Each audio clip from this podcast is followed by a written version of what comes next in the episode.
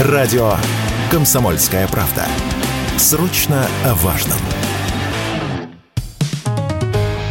«Экономика» на Радио КП.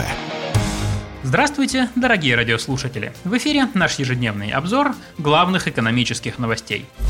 И мы начинаем неделю с хорошей новости. Поговорим про выходные – Итак, следующий год будет богат на длинные выходные. Такой новостью порадовало нас правительство. Кабинет министров опубликовал производственный календарь на 2024 год. Начнется год с 10-дневных каникул. Отдыхать будем с субботы 30 декабря по понедельник 8 января включительно.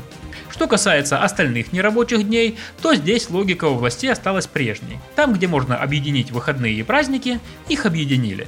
Для этого часть выходных дней перенесли с одного месяца на другой, а некоторые субботы сделали рабочими.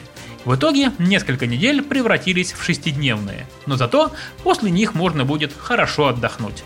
Поэтому в феврале и марте нас ждут две порции трехдневных выходных, а в мае будем отдыхать аж по 4 дня дважды.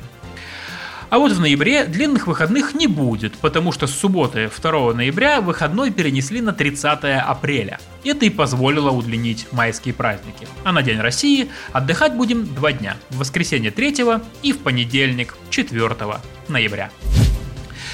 Ну и хватит на сегодня хороших известий. Все-таки э, в нашей экономике, как ни странно, случаются и не самые радостные события.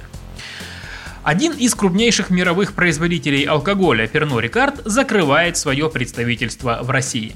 Этому французскому производителю принадлежат такие известные во всем мире бренды, как Chivas Regal, Jameson, Ballantines, Beefeater, Absolut, Almeca и даже армянский коньяк Ararat.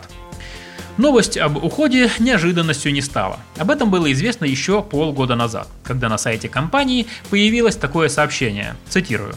В конце апреля 2023 года прекращен экспорт всех международных брендов в Россию. Мы также прекратим деятельность в России и ожидаем, что этот процесс займет несколько месяцев. И вот этот момент настал. Однако эксперты считают, что любители иностранных текил и вискарей не останутся без любимой продукции. Как считает руководитель Центра исследований федерального и региональных рынков алкоголя Вадим Дробис, наш рынок их уход не заметит, как не заметил ухода других западных алкогольных компаний, потому что в России с прошлого года работает система параллельного импорта. То есть эти же напитки импортеры теперь могут покупать за границей и поставлять в нашу страну без согласия производителя. Эксперт напоминает, что раньше была такая система работы. Владелец бренда регистрирует свою торговую марку в России, открывает представительство и полностью организует продажи как монополист.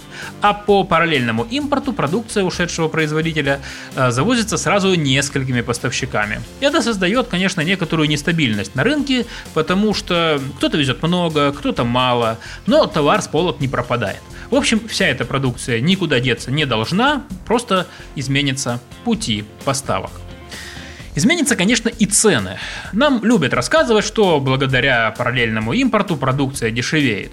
Но это неправда. Глаза у нас не только для того, чтобы читать сообщения депутатов Госдумы, но и для того, чтобы смотреть на полки магазинов и анализировать то, что мы там видим.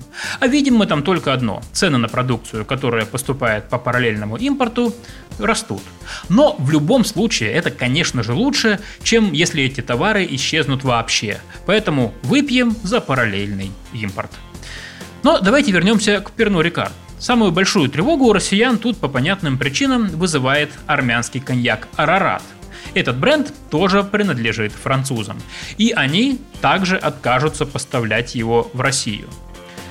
Но, скорее всего, коньяк Арарат тоже э, потечет в нашу страну по параллельному импорту. Потому что иначе завод может просто не пережить расставание с Россией. Дело в том, что Арарат это продукция сугубо для бывших республик СССР.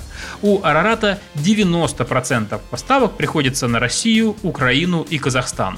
Из них 75% это наш рынок. В странах дальнего зарубежья его знают плохо и предпочитают другие, более известные коньяки. Экономика на радио КП.